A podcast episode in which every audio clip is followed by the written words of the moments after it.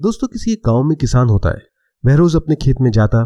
खेत में काम पूरा होने के बाद उन खेत में बने हुए कुएँ में वहाँ के पास से दो बाल्टियाँ उठाता और उन बाल्टियों में पानी भरकर अपने घर की ओर चल देता। लेकिन जब वह घर पहुँचता तो घर पहुँचते पहुँचते उसकी एक बाल्टी पूरी भरी हुई होती, उसमें पानी होता और दूसरी बाल्टी बिल्कुल खाली हो चुकी होती थी। दरअसल किसान के पास जो बाल्टियाँ थी, उनमें से एक बाल्टी तो बिल्कुल ठीक थी और दूसरी बाल्टी टूटी फूटी और उसमें कई छेद भी थे, जिसके कारण एक में पानी पूरा रहता और एक खाली हो जाती। यह काम महीनों तक चलता रहा। किसान दोनों बाल्टियों में पानी भरता, उसके बाद एक बाल्टी पानी के साथ पूरा घर जाता है और दूसरी बाल्टी धीरे धीरे खाली करते हुए पहुँचती तो एक दिन शाम के वक्त किसान की निगाह अपनी इन छोटी बाल्टियों की तरफ़ जाती है। उनमें से एक बाल्टी तो बड़ी खुश नज़र आती है और दूसरी बाल्टी जो टूटी फूटी हुई थी, जिसमें छेद भी थे, बड़ी उदास बैठी हुई थी। किसान ने उसे अपने हाथ में लिया, अपने पास बिठाया और उसे दुखी होने का कारण पूछा। किसान को अब सब समझ आ गया था। किसान ने कहा, चलो खेत की तरफ़ चलते हैं, सैर करके आते हैं।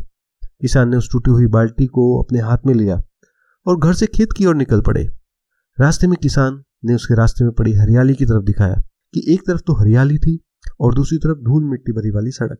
किसान ने बाल्टी को दिखाया कि देखो ये हरियाली, जो ये हरी भरी चीज़, ये जीवन तुम्हारे कारण ही तो है।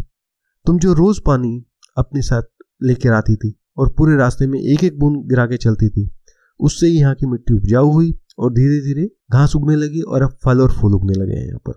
किसान ने उसे यही समझाया कि अच्छा या बड़ा बनने के लिए हमें परफेक्ट होने की ज़रूरत नहीं है।